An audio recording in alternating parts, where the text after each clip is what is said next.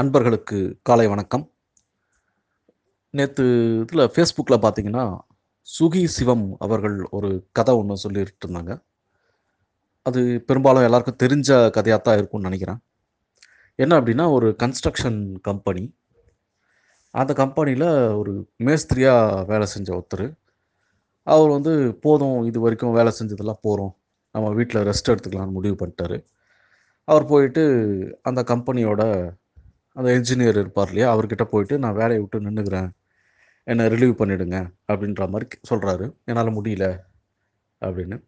அப்போ அந்த என்ஜினியர் என்ன சொல்கிறாரு இல்லை உங்களை நம்பி நான் ஒரு ஒரு ப்ராஜெக்ட் ஒன்று எடுத்திருக்கேன். ஒரு வீடு ஒன்று கட்டணும். அதை வந்து ஃபுல்லாகவே உங்ககிட்ட கொடுக்குறேன். நீங்கள் அது என்ன மாடல் வேணால் கட்டுங்க. என்ன மெட்டீரியல்ஸ் வேணால் யூஸ் பண்ணிக்கோங்க. எல்லாம் பண்ணுங்கள் அது வந்து ஃபுல் அண்ட் ஃபுல் உங்களோட பொறுப்பில் தான் விட போகிறேன் அந்த மாதிரி ஒரு ப்ராஜெக்ட் அப்படின்னு சொல்கிறாரு இவர் ஃபஸ்ட்டு அதெல்லாம் என்னால் முடியாது. நான் வேலையை விட்டு நிற்கிறேன்னா நிற்கிறேன் தான் அப்படின்ற மாதிரி சொன்னார். அவர் கொஞ்சம் கம்பல் பண்ணோடனே சரி ஓகே நான் கட்டித்தரேன் அப்படின்னு வேண்டாம் வெறுப்பாக ஒத்துக்கிறாரு. ஒத்துக்கிட்டு அந்த வீடை கட்ட ஆரம்பிக்கிறாங்க. அவர் ஒரு ஸ்ரத்தை இல்லாமல் இது இப்போ யாருக்கோ கட்டுறோம் அப்படின்னு சொல்லிட்டு ஒரு வெறுப்போட கட்டிக்கிட்டு இருக்காரு. ஏதோ ஏதோ மெட்டீரியல்ஸ் யூஸ் பண்ணி எல்லாம் முடிச்சிட்டாரு. ஒரு நாலஞ்சு மாதம் ஆச்சு. கையில் சாவியை கொடுத்துட்டாரு. நாங்கள் கேட்டிங்களா? வீடு கட்டி முடிச்சாச்சு அப்படின்னு. அதுக்கு அந்த இன்ஜினியர் சொல்கிறாரு இத்தனை வருஷம் இந்த கம்பெனியில் நீங்கள் வேலை செஞ்சதுக்காக அந்த வீடு தான் உங்களுக்கு நான் கிஃப்டாக கொடுக்க போகிறேன் அப்படின்னு சொல்லி அந்த சாவியை மறுபடியும் அவர்கிட்டயே கொடுக்குறாரு.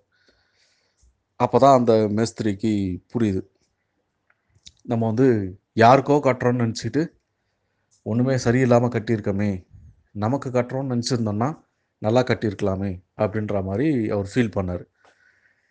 இது என்ன அப்படின்னா நம்ம வேலை செய்கிற இடத்துல நம்ம யாருக்கோ தான் வேலை செய்கிறோம் யாரோ சம்பாதிக்கிறாங்க. அது எல்லாம் ஓகே தான். ஆனால் அந்த வேலையால் நம்மளும் சம்பாதிக்கிறோம்ல. அந்த ஒரு எண்ணம் இருக்கணும் நமக்கு. அதாவது அதில் ஏதாவது தப்பு பண்ணாலோ இல்லை ஸ்ரத்தையாக வேலை செய்யல ஒரு ரொம்ப கேர்லெஸ்ஸாக வேலை செய்கிறோம் அப்படின்னாலோ அந்த ஒரு குற்ற உணர்ச்சி நம்மக்கிட்ட இருக்கணும். அந்த ஒரு வெட்கம் நமக்கு வரணும். என்னடா இது? இந்த இது இந்த வேலை தான் நமக்கு சாப்பாடு போடுது. இந்த வேலையை நம்ம மதிக்கணும். இதை ஒழுங்காக செய்யணும்.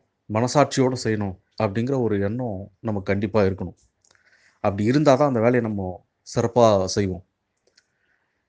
இதே பார்த்திங்கன்னா ஒரு கதை ஒன்று ஃபேஸ்புக்கில் படித்தேன் கதையாக சம்பவம் அப்படின்னு நினைக்கிறேன். ஒருத்தர் வந்து அவருடைய நண்பர் ஒருத்தர் சிற்பி. இந்த கோயிலில் சிலைகள் செய்கிற சிற்பி. அவர்கிட்ட போய் பேச போயிருக்காரு. அப்போ பார்த்தீங்கன்னா ஒரு சிலை ஒன்று நல்லா அருமையாக இருக்குது பார்க்குறதுக்கு ஒரு சாமியோட சிலை. அந்த சிலையை எடுத்து ஓரமாக வச்சுருக்காரு. அதே மாதிரி இன்னொரு சிலை செஞ்சுட்டு இருக்காரு இவர் ஏன் கேட்குறாரு ஏங்க இதே மாதிரி இன்னொன்று செய்கிறீங்க அப்படின்னு அது வந்து லைட்டாக கொஞ்சம் உடஞ்சிருச்சு பின்னப்பட்டு போச்சு அப்படின்னு சொல்கிறார் எங்கே அப்படின்னா எனக்கு தெரியவே இல்லையே அப்படின்னா ஒரு சின்ன ஓரத்தில் பார்த்தீங்கன்னா ஒரு ஒரு இடத்துல வெட்டுப்பட்டிருக்கு. அதுக்கு அந்த நண்பர் கேட்குறாரு இது ஓரமாக எங்கேயோ ஒரு இடத்துல தானேங்க வெட்டுப்பட்டிருக்கு இது இது போய் சொல்கிறீங்க இது இந்த சிலையை எங்கே வைக்க போகிறீங்க அப்படின்னா இந்த கோபுரத்தோட மேலே ரொம்ப ஹைட்டான பகுதி ஒன்று காட்டுறாரு. அங்கே தான் வைக்க போகிறேன் அப்படின்னு. அங்கே வைக்கும்போது யாருக்குமே தெரியவும் தெரியாதே நீங்கள் அதுக்கு போய் இன்னொரு சிலையை பண்ணிகிட்ருக்கீங்களே அப்படின்னா எனக்கு தெரியுமே அப்படின்றார் அந்த சிற்பி. எனக்கு தெரியும்ல அது அதில் குறை இருக்குது அப்படின்னு. ஒரு ஒரு முறை அந்த கோயிலுக்கு வரும்போதும் என் மனசு குத்தும்ல. நான் தப்பாக செஞ்சுருக்கேன் அதை அப்படின்னு நான் அந்த அதை நான் பார்க்கும்போது நான் வெக்கப்படுவேன். என்னோடய வேலை சரியில்லை அப்படின்ற ஒரு வெட்கம் எனக்கு வரும். அதனால் நான் சரியாக செய்யணும் அப்படின்றாரு. அதை அந்த கொத்தனாருக்கு ஆப்போசிட் கதை இது ஆக்சுவலி அவர் பார்த்தீங்கன்னா ஒரு ஸ்ரத்தை இல்லாமல் செய்கிறாரு இவர் பார்த்தீங்கன்னா ஒரு சின்ன விஷயம் தப்பானாலும் அதை சரி பண்ணணும் அப்படின்னு இவர் செய்கிறார் அப்படி தான் நம்ம வேலையில் நம்ம இருக்கணும். ஒரு சின்ன விஷயம் தப்பானாலும் அதுக்கு நம்ம வந்து அச்சப்படணும் குற்ற உணர்ச்சி வரணும் வெட்கப்படணும். இதில் பார்த்தீங்கன்னா திருவள்ளுவர் நான் உடைமை அப்படின்னு ஒன்று வச்சுருக்காரு ஒரு அதிகாரம். நான் உடைமைனா வெட்கப்படணும்.